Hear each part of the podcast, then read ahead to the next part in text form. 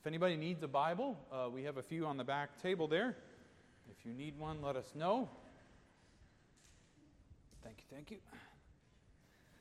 That was a good song. Uh, it's a good song in its own right, but that end of that chorus says, For his blood can wash away each stain.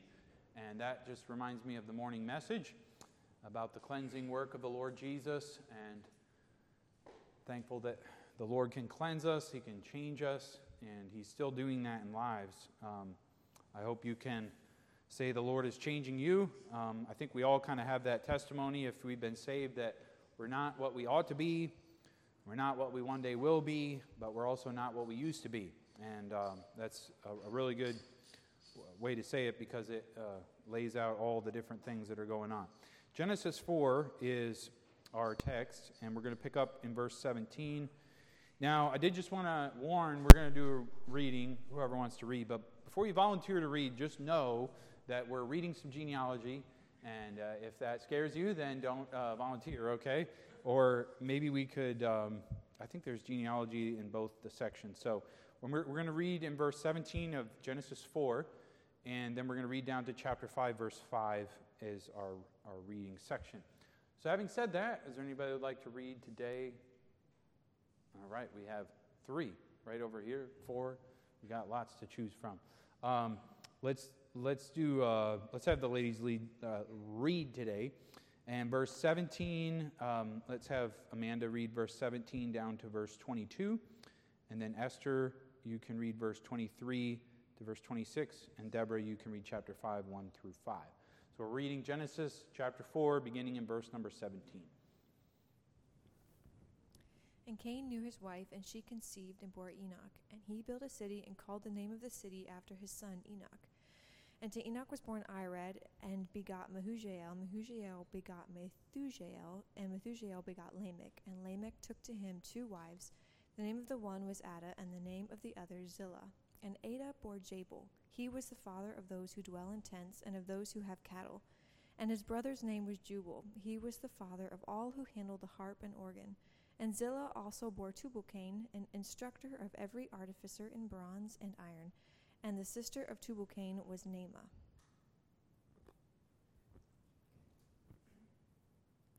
And Lamech said to his wives, Adah and Zillah, Hear my voice, you wives of Lamech Listen to my speech, for I have slain a man of my wander- wounding, and a young man for my harm.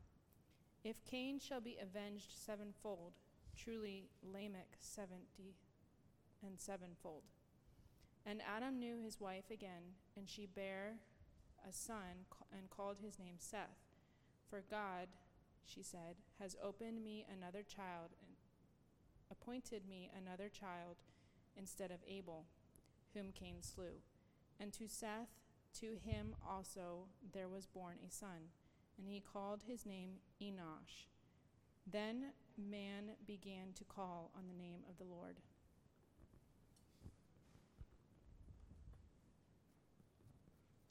This is the book of the generations of Adam. At the time when God created man, in the likeness of God he made him. Male and female he created them and blessed them, and called their name Adam in the day when they were created. And Adam lived a hundred and thirty years, and begot a son in his own likeness, and according to his image, and called his name Seth. And the days of Adam after he had begotten Seth were eight hundred years, and he begot sons and daughters. And all the days that Adam lived were nine hundred and thirty years, and he died. All right, let's pray together. Lord God, we thank you for this passage of your word, and it is important, and there's truth here for us. I pray you guide us in our reading, in our study, in our discussion. We ask, dear God, that you will give um, leading of your spirit, that we will not just know the facts and details of the Bible, but we'll also see the truths and the principles, and then uh, how we ought to live in light of them. Um, may we have open hearts to see you more clearly, to know our own world more clearly and to just uh, have our hearts directed to you. We love you and we thank you for the chance to gather around your word. In Jesus' name, amen. All right, well, as we get rolling here, a lot of people kind of groan and moan when you talk about genealogies. and they say, Oh, if there's one part of my Bible reading that I don't like or that I skip, it's the genealogies. And um, I do encourage people to read all of God's Word, even the parts that are hard, even the parts that you don't know why they're there. Um, and I know sometimes for a sermon's sake or something, you know, people will kind of bypass certain scriptures. But the fact is, God recorded these things for us. And um, in Genesis, especially, there's a number of genealogies.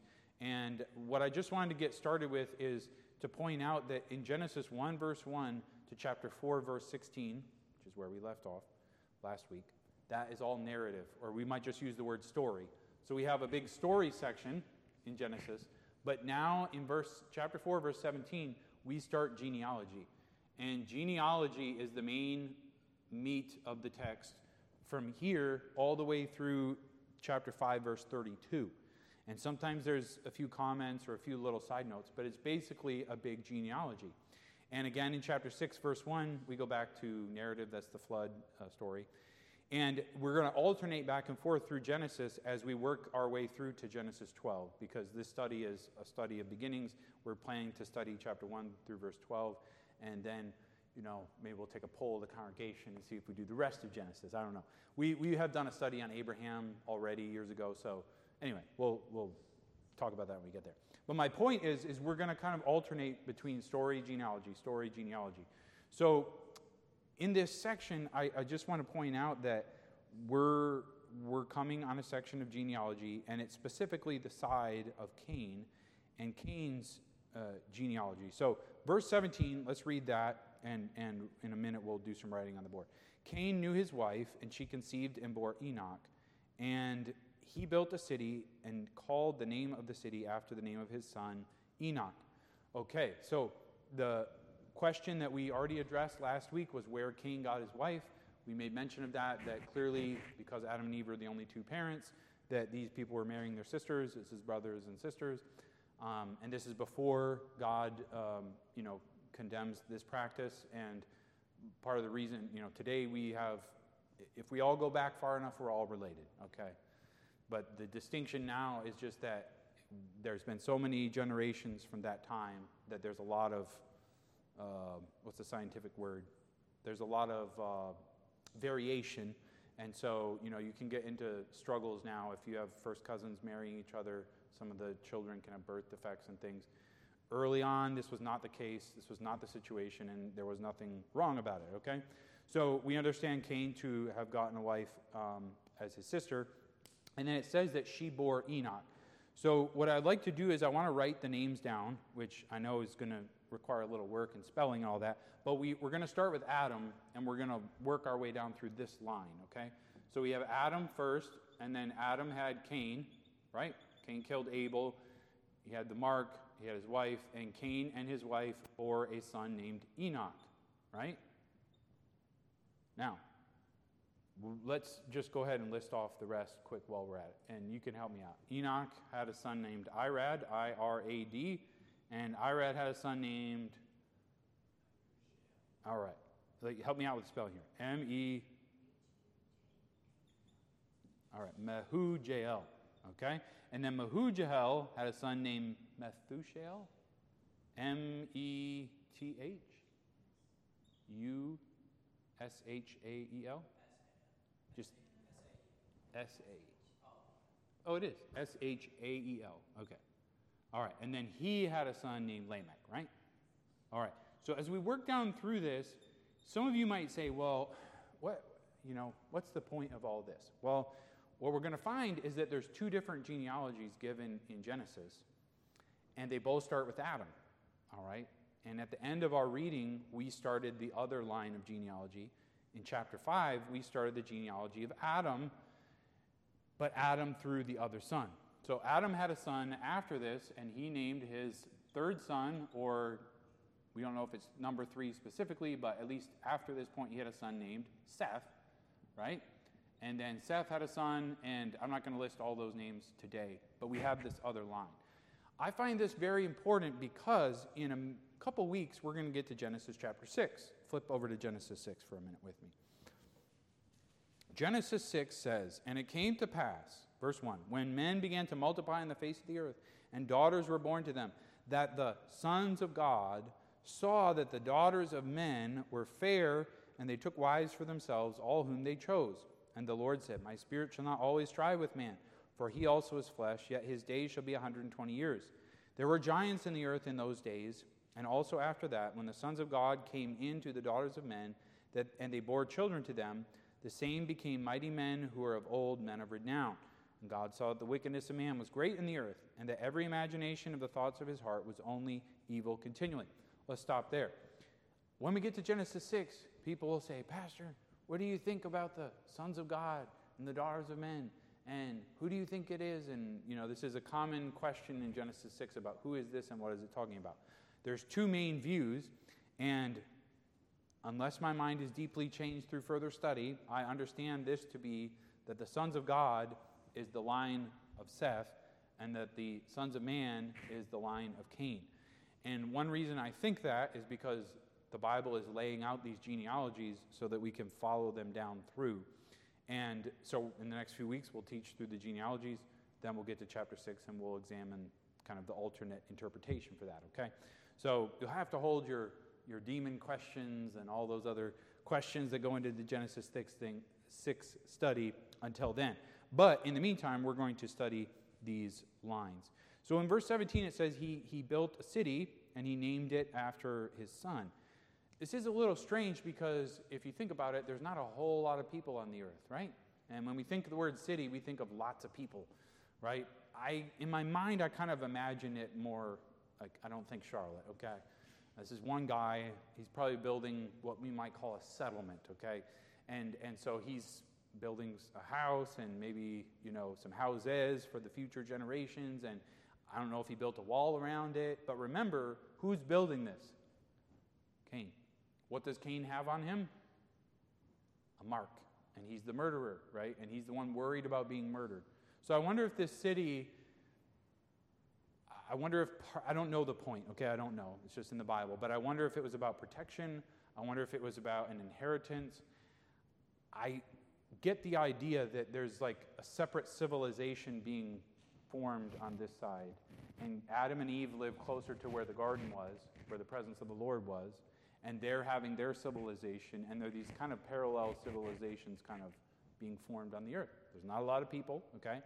And so we see these two um, camps, if you will, and here he builds the city. He names it after his son. So clearly he's thinking of the next generation, he's thinking of down the road. And um, now in verse 18, we have some of the specific names given. And to Enoch was born Irad, and Irad begot Mehujael, or Mahujael, and Mahujael begot Methushael, and Methushael begot Lamech. So it really just it runs through. It doesn't say a lot. It just says this one begat this one begat this one. But the point is, first of all, these are not the only children they have. And what's happening is that each, you know, each new generation is another generation, but they're all descendants of Cain. Cain is the one that is not gotten right with God. Cain is the one who is the murderer. He has the mark. He's forming a separate civilization from Adam and Eve. And, um, and this is the line, this is the development of it. And these are the names of the people.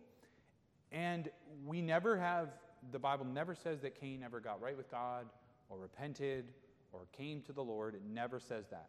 And so we see this guy here named Enoch. And let me quickly say that when you work down through this line, maybe I should just fill that in.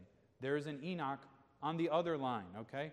Seth had a guy named Enosh, which is not Enoch, different, different guy altogether. But then Enosh had a son, and Enosh had a son named Kenan. And let's see if I can get us down to at least where, where we find um, Mahalalel. Uh, Oh, that was a, I'm, I'm glad we've kind of retired some of these names myself. Uh, Jared, all right. I never realized Jared was such an early in the Bible kind of name, but there it is, quite early. And Jared had a son named Enoch. All right, so we'll stop there. But my point is, is that this Enoch is clearly not this Enoch, right? Different Enochs. You say, how can that be? Well, you ever heard of someone named John? I have. I've heard lots of people named John. I'm a John, they're a John. We're not the same John. And so the Enoch who walked with God and was not, for God took him, that's this Enoch, all right? It's not the son of Cain. So as we work through this story, it's just important to keep the Enochs separate, and we know that, that that's uh, the situation there. Okay, so Lamech is where we're going to pick up with in verse 19. Let's learn a little bit about Lamech. Lamech, verse 19 says, And Lamech took to him two wives. The wife, uh, the name of the one was Adah, and the name of the other was Zillah. This is the first occasion in the Bible. Maybe we'll leave that up for now. This is the first occasion in the Bible of polygamy. Um, it has never happened up to this point. Can people see on this side? I can turn it a little more. This is the first mention of polygamy. And I think it's a little important topic to just take a moment on because more and more you're hearing about this in our day and time in America. Now, in other parts of the world, in the Muslim world, and in some places, it's more common for, uh, and the definition of polygamy is to have more than one wife. But the word that's being thrown around in the USA is not polygamy, it's what? Anybody know the word that's being used? It's okay if you know it. It's not, it's not a sin to know the name of the word. Polyamory is what is being talked about. Polyamory. And it's instead of just wives, it's multiple partners. And you'll have like four people that say they're all in love and they live in the same house. And, and it's an offshoot of polygamy. Sometimes it is broader and, you know, they have their different definition. But it's the same concept of, you know, one man, one woman, marriage as God designed it. And the first person to corrupt that was a guy named Lamech. And Lamech did not just marry one wife, he had two wives. And it's a rejection of the design of God. And it's interesting that we find this rejection again in the line of Cain, who has already rejected God, right? And it took a number of generations for someone to take that step. But now we have this family where there's two women who are married to the same man. And this Lamech guy, uh, he apparently had some interesting. Uh, he, he was apparently a wicked man, as we read and we'll understand further down the things that he did and the things that were said. But, and some of it's a little fuzzy, like what exactly is he saying? But you can tell that Lamech is taking what happened to his father Cain and he's almost accelerating it. And he's saying, Cain, you know, it's almost like the, the David and Goliath thing. David has slain, or Saul has slain his thousands, and David has slain his ten thousands. Lamech is like, yeah, well, you saw what our father Cain did, but I'm going to take it to a new level, you know. And he was a man of wickedness. So this is all in the same line, and it says different wives bore different children to him. So we have Adah bore Jabal. He was the father of those who dwell in tents and of those who have cattle. So again, remember, Cain founded this settlement, this city, if you will, and there's Enoch, and it's working its way down. Well, Lamech, he has a kid who branches out and does something different.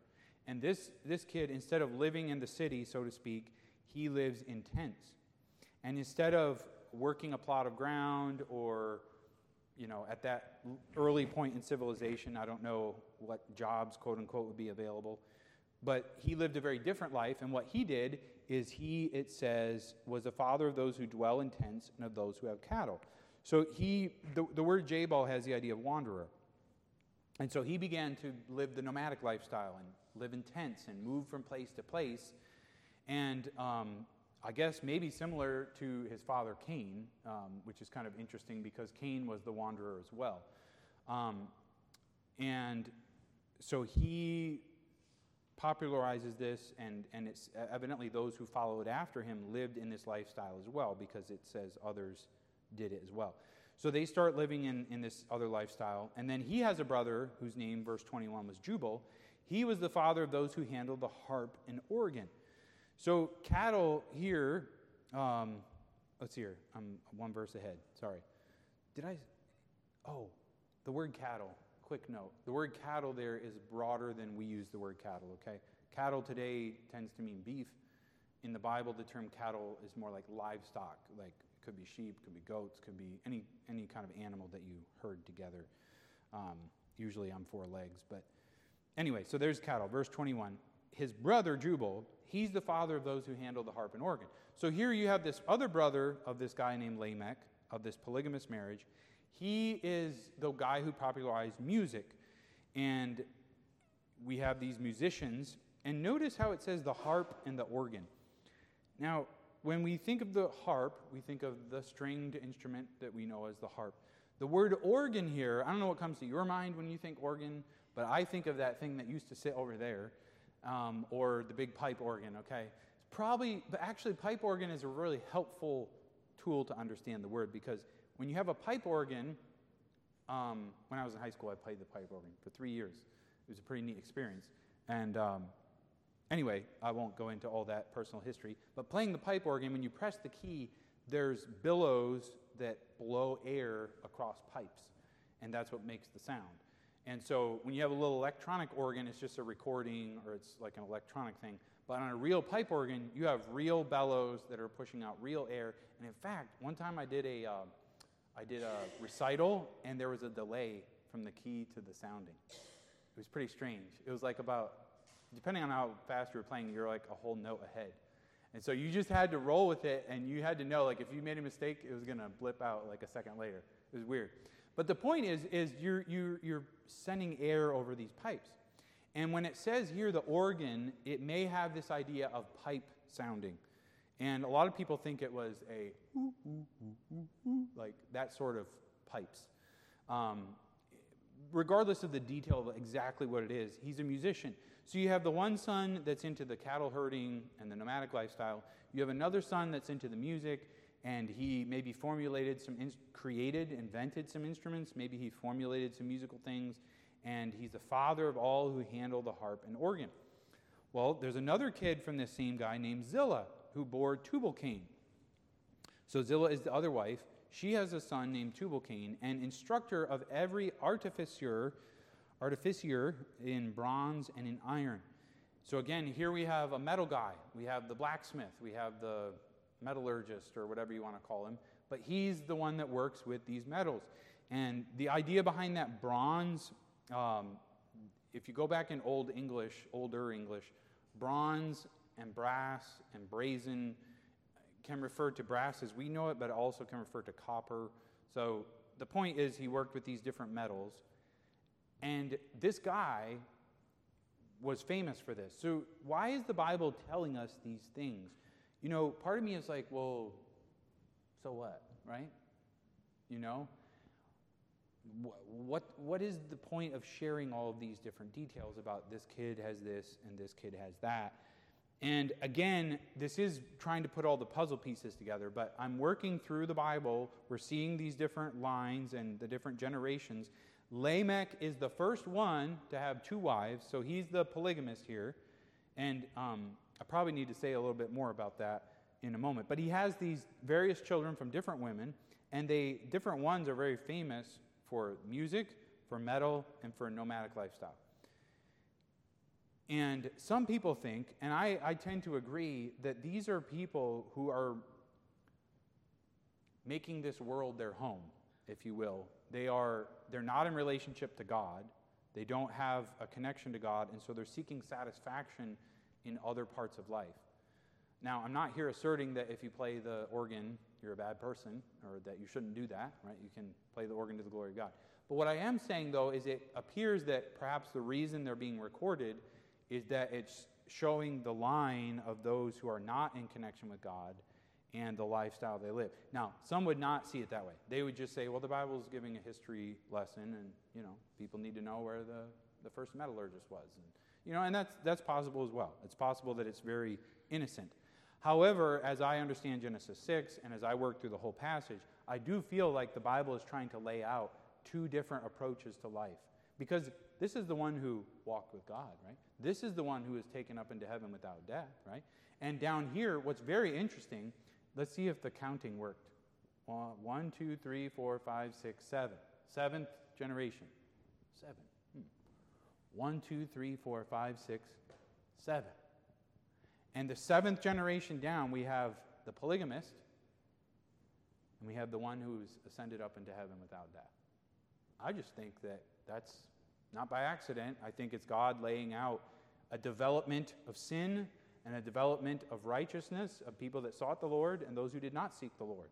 So that's kind of how I'm interpreting this. Now, Let's take any questions or comments before we jump into Lamech's speech here. All right. Deborah has a question. Do you have a question also? Oh, he's going to run mic. Okay. Thank you, Pastor Jeremiah.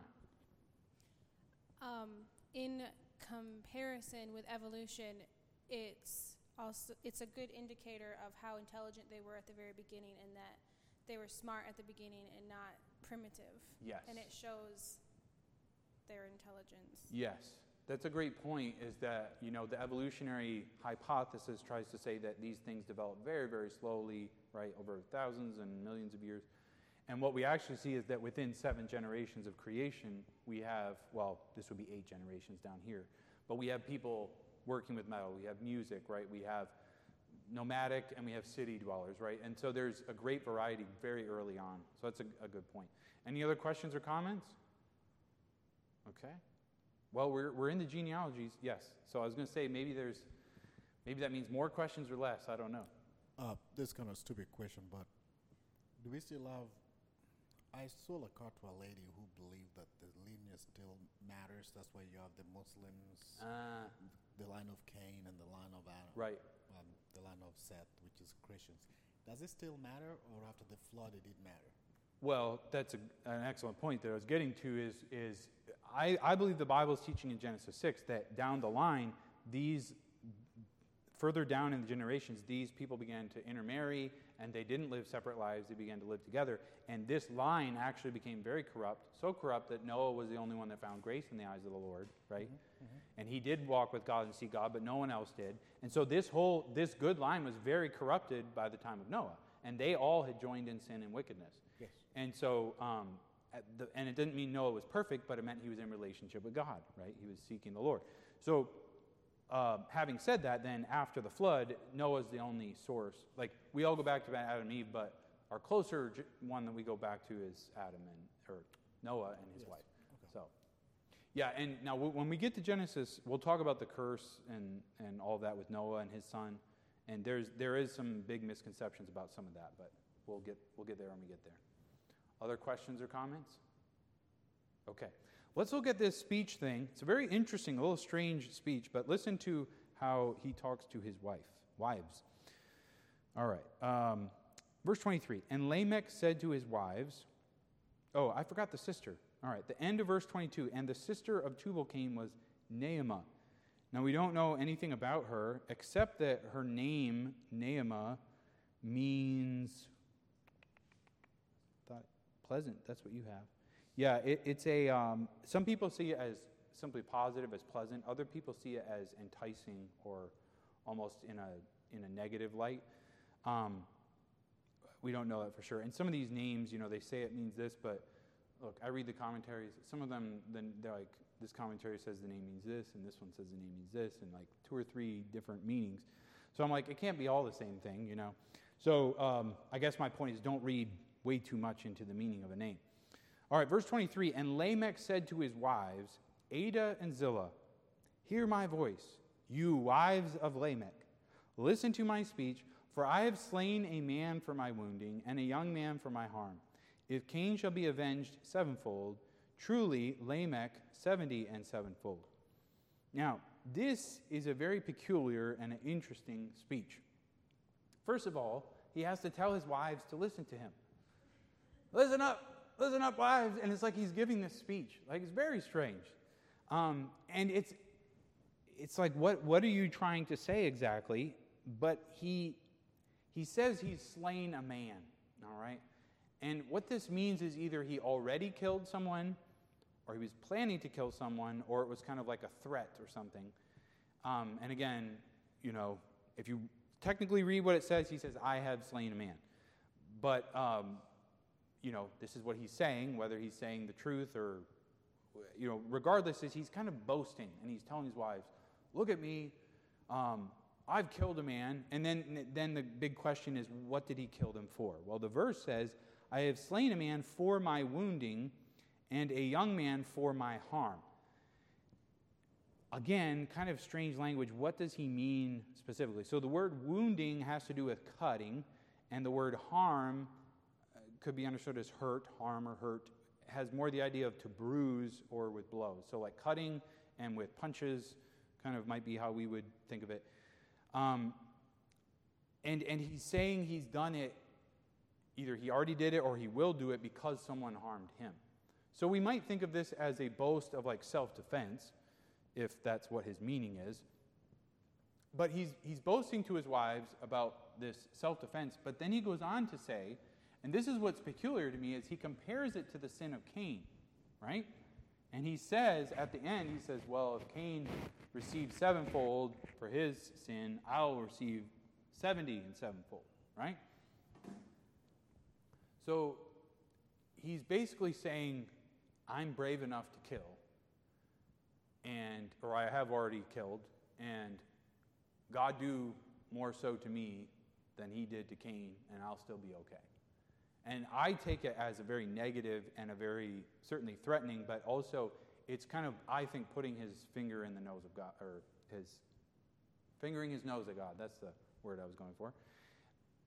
He's, he's boasting and he's saying, If Cain shall be avenged sevenfold, truly Lamech seventy and sevenfold. Um, now, again, we don't know for sure if it's an empty boast or if it's a record of something he already did you know, it's kind of like have you ever heard there are some men that they really boast in their killing capacity, you know?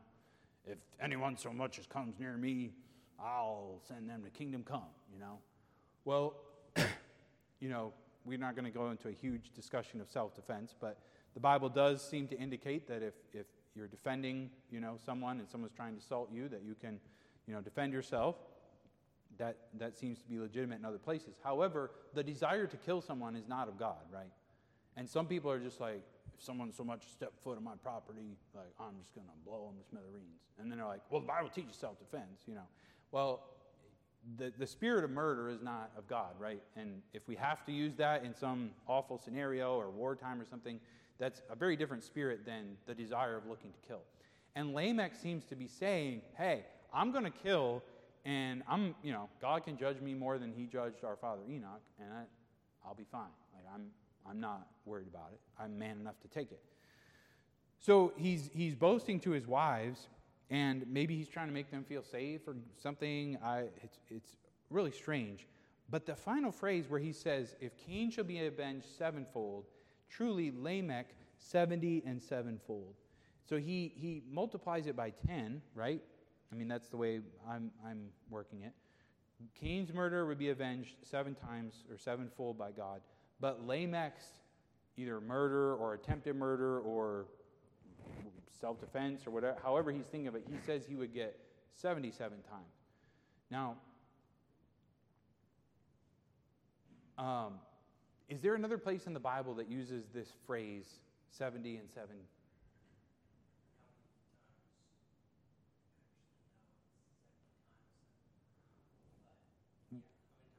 Yes. It's Matthew 18 21, if you want the reference. But you know, this really blew my mind when I was reading it. And I was studying it out and comparing this and comparing that. But do you know that the when we read 70 times 7, I always read it like this. That's how I've always read the verse. And it's not 490, right? But the word times is not, does not literally mean multiplied by. It can also be saying 70 occasions and 7, which would be 77. And I was like, huh, I, I literally never thought about it that way. And if it is understood that way, then it's the same as what Lamech is saying here about the 70. Uh, he, he references it as 70, 70 and sevenfold. And so um, there's some people that see these two numbers as identical, and they actually see it as 70 and 7, as opposed to 70 times 7. So, um, either way, regardless of which number it is, we know what Jesus is teaching, right? But what Lamech is saying is, I can endure 10 times as much punishment as this guy, right? And there's a boldness and a brashness. And can I just say that wickedness has a way of multiplying and it has a way of expounding and, and growing. And as this generation is going further and further distant from God, distant from his influence, they get more and more sinful. And can I just say that if you have, you know, if, if you have a, a, a family and they're they raise their children for the Lord, and then they have, you know, some children follow the Lord, some do not. And then those children who don't follow the Lord, they have children, right? There does seem to be, given if God does not intervene, right, there can be a multiplication of wickedness throughout the generations. Now, thankfully, we know that God saves sinners, right? So, you know, we're never bound by our parents. If God, if God is working in our lives, we can overcome any sort of background or, or you know, generational struggle of some sort. But the point is, without God's intervention, things get worse. And here's this line that's, that's moving further and further and further from the ways of God. They've accepted polygamy, they're boasting in how they can endure the judgment of God. And it shows you the wicked heart that God's later going to judge when the flood comes. So it's, it's kind of a warning. Now, back to the polygamy thing for just a minute. Um, a lot of times we only think of polygamy in terms of like the Bible forbids it, therefore it's wrong. And that's true. But the reason God forbids it is for man's good. And that is a part that's not fully understood or embraced. But God knows what's best for us. And um, don't want to get too personal, but back in your timeline, yeah, his, your grandpa was a polygamist, right? Yeah. So he has a lot of, you know, firsthand experience with his parents and what they went through. You talked about a lot of envy and jealousy, right? A lot of family divisions, right? How many kids did he have? 77 official kids, but 109 unofficial. All right. 77 kids, okay? You know, when you think about that, I know what the time I spend with my kids, and if I had 77 kids, I think I, I just, I can't process that. And you know what it means. Is there's some of them that just don't see their dad, you know? And it's sad, but, you know, you, you can talk about two wives, you can talk about maybe three wives, but I'm sorry, once you get to like six, eight, and 10, uh, you got like one or two wives, and then you have basically sex partners, you know? Like, you can't have eight relationships, all the, like a real relationship, like deep, meaningful. You can't do all that, right? And so the idea with God setting up how marriage is supposed to work, you know, a man and a woman, and we know that's his ideal and what, what is the standard, right? And and yet to thumb the nose and say, oh, you know, polygamy is fine, right? It shows the rejection of God's creation. It shows the continued wickedness of man. So in our day and time, for people to start advocating for polyamory is very, very interesting because in 18, you know, whatever, there was polygamy, right, in Utah, right, with the Mormons, but then it became outlawed, right? And for years and years and years, nowhere in the USA was polygamy allowed. Never. It wasn't never tolerated. And yet, over the years now, there's a call from some fringe circles that, oh, we need to bring it back. Well, no, we don't need to bring it back. No, not at all. And not even in the name of freedom, because God's created order of the whole world is that one man would be with one woman, and that would be a marriage. And um, to, at, to societally say we just need people to do whatever makes them happy, well, created order is what God intends for people to be happy. And to try to go outside of that is not creating happiness, it's creating great harm. I mean, I've heard stories of some of the kids that were raised in the Mormon compounds, and they talk about hardly ever seeing their dad, and they talk about their mom being depressed, and they talk about these different things. And I think in some ways it's more mentally harmful than, than being without a dad at all. Um, where, where one is just single with their, with their mother, or I mean, father too, but you know, with one parent. Um, and, and it's sad to to see the, the way people try to twist God's design. Now, we know in the Bible there was uh, there were people that had a were married and then one spouse dies or divorce or whatnot. So uh, that's you know in the Bible and that's understandable. But the idea that we can just have two wives or two husbands or you know two thruple couple all these words that they're talking about now is a corruption and it's, it's, it's wickedness. And we see the wickedness in the line that's given. All right, so uh, is there any question or comment on these verses? It's kind of strange, like this whole uh, speech by Lamech. But any thoughts or questions on it? All right, Deborah has one. I thought the um, sevenfold was on the person who would hurt Lamech because Lamech killed someone. Like Cain, vengeance shall be on Mm. the person who strikes back at you. Oh, yeah. You know, that's a really good point. That, um, okay, so maybe, okay, so I see what you're saying. So the, the, the sevenfold was not to Cain specifically, it was to his killer, would be killer.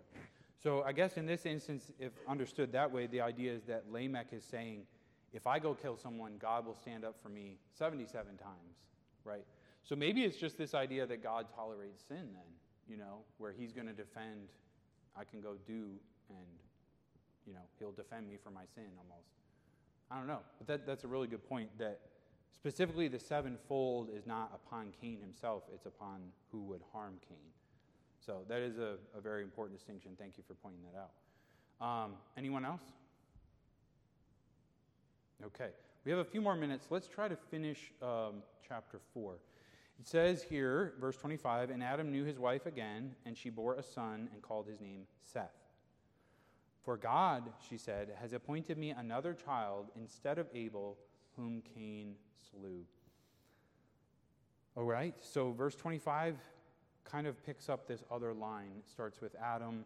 Of course, Adam is the father, but then it says Seth. Now, some people question and they wonder does that mean throughout all this time that they haven't had any other children? Well, we know they had at least one daughter because uh, Cain had a wife. So they could have had other kids, um, but maybe this is the first son after the death of, of um, Abel, or maybe it just means it's their third son, you know, and, and Seth was number three. So it doesn't really specify that. But the word Seth, according to the definition, has this idea of substitute. Um, and specifically, the substitute concept is what's given in verse 25, where God has appointed me another child instead of Abel, whom Cain slew. Well, Cain killed Abel, and, and the Hebrew almost specifically says, Because Cain slew him, God gave me this other son. And it almost gives that as the reason why God gave this son to Eve. Um, and I can't imagine, you know, losing a child, but Eve lost a child. God gave her another child, and she understood this child to be a substitute in the place of Abel. Well, Abel was the one who worshiped the Lord in the way that God prescribed, and he responded to the Lord well. And um, so she's putting him in the, the line of Abel and in the line of those who knew the Lord and were connected to the Lord and worshiped the Lord and so on. Um, it seemed like there was something else I was going to say about this. Uh, maybe it's further down. I thought I had the time. Oh, okay, it's in the next verse. And to Seth, to him there was born a son, and he called his name Enosh. And then it says, Then men began to call on the name of the Lord. All right, so this Hebrew word um, is it's given as Enos or Enosh, either one, and that's in the, the marginal notes of the King James. Um, but this second son, it says Seth, and then Seth has a son named Enosh. Then man began to call on the name of the Lord. Very strange. Why, why is it saying that they're calling on the name of the Lord then? If we do the math, we're roughly, roughly 240 years after the fall. Um, because of Adam's age, and we have the death of the other two, or of the one, and then the birth of Seth. And it says, during his time, men began to call on the name of the Lord. Well, call on the name of the Lord can refer to a number of things, right? And what are, what are some ways that we would understand call on the name of the Lord? Prayer, okay? That's definitely one.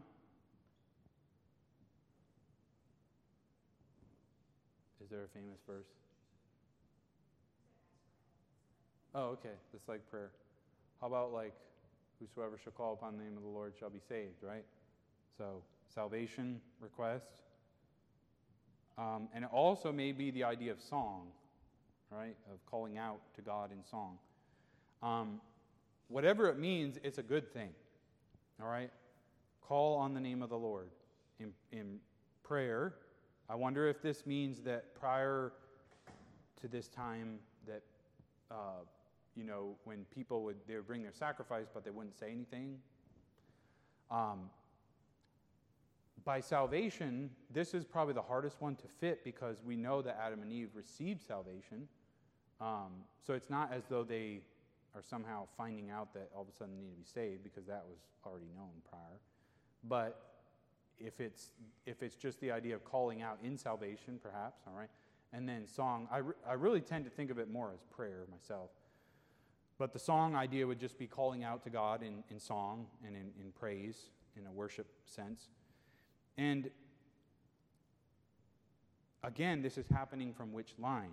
This is happening from the line of Seth, all right? Then men began to call on the name of the Lord. So, I'm, as we work through the text, I'm going to kind of talk about the line of, of, of Cain, the line of Seth, and I think it sets us up for when we get to Genesis 6. Um, in application, you say, Pastor John, how am I supposed to apply the lesson to my life? Okay, well, one, don't be a polygamist, okay? Can we all get that one down? All right, hopefully we got that one down. Um, and strictly, you know, be faithful in your monogamy, right? It's not God's plan for anything outside of that. But also, I think there is this idea that we have an impact on others, right? That in through our family, we have an impact on the generations that come after us. And some people are going to learn what they know about God through you, right? They're going to look at their parent. I mean, what do we read in the New Testament about Timothy, right? The faith of your mother and your grandmother, right? Lois and Eunice. It doesn't even mention his father or his grandfather, it only mentions his mother and his grandmother. And they were people of faith. And because of their faith, Timothy grew up and learned of the faith. And as I read these names, you know, they're just names. But remember, these are people in a very empty world, very lightly populated. And the only access they have to God is not through the Bible, is it? It's through what? Well, hey, grandpa or great grandpa Adam, he talked with God and he was in the garden, right? And I believe Adam taught his people about God. And he said, Come on, let's gather around, let's talk. Let me tell you the story of how what life used to be like, you know? And he taught the people truth about God. And so there was a line of people that were listening to Adam, and there was a line of people that were listening to Cain. Can I say it matters who you listen to? Be careful who you're listening to.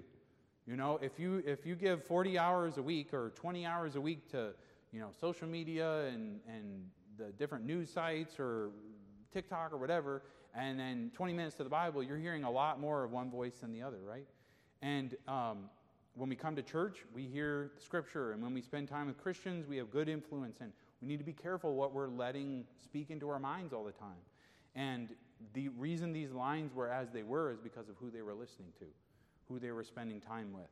And later, as we're going to get talking about, they began to mix, and it didn't go well. Um, they, they began to be much more turning away from God, progressively worse and worse. So I think there's some application there. Um, any other notes of application or living out what we have studied today?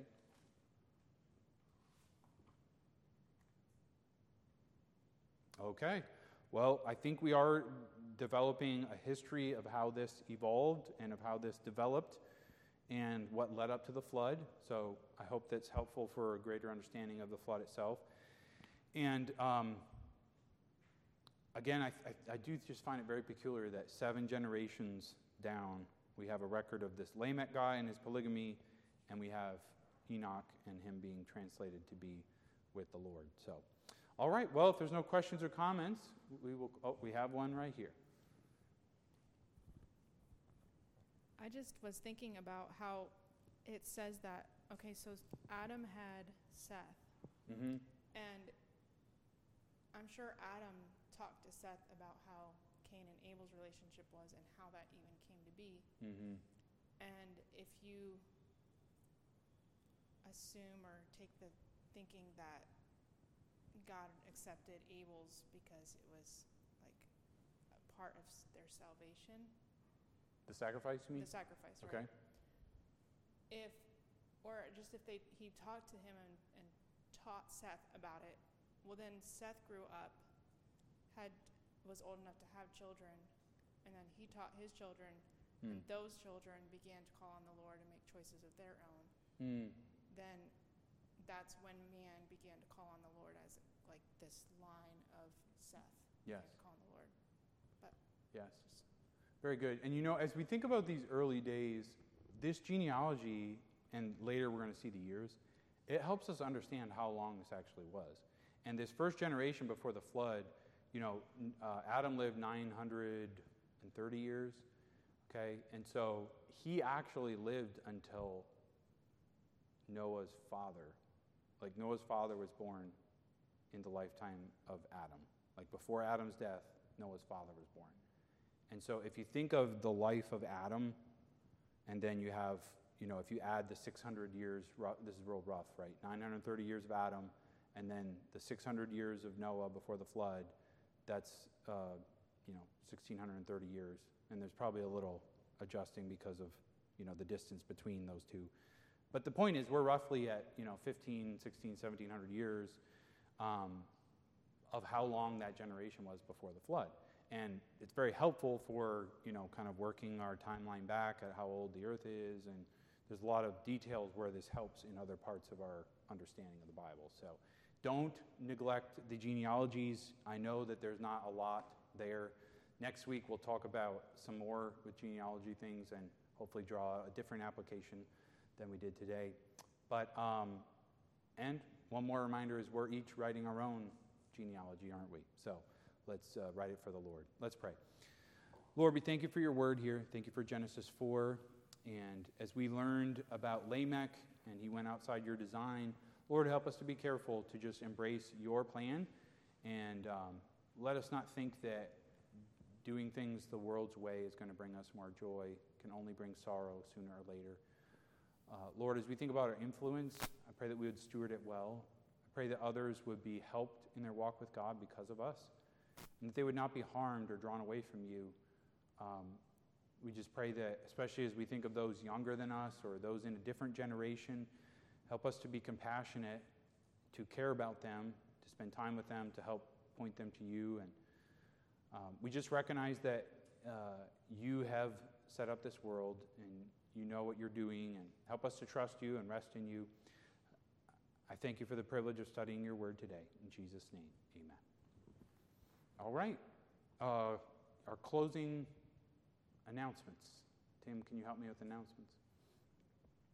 All right. Connection cards are pretty well known, but if you need to leave one of those or prayer need, please jot that on there. We receive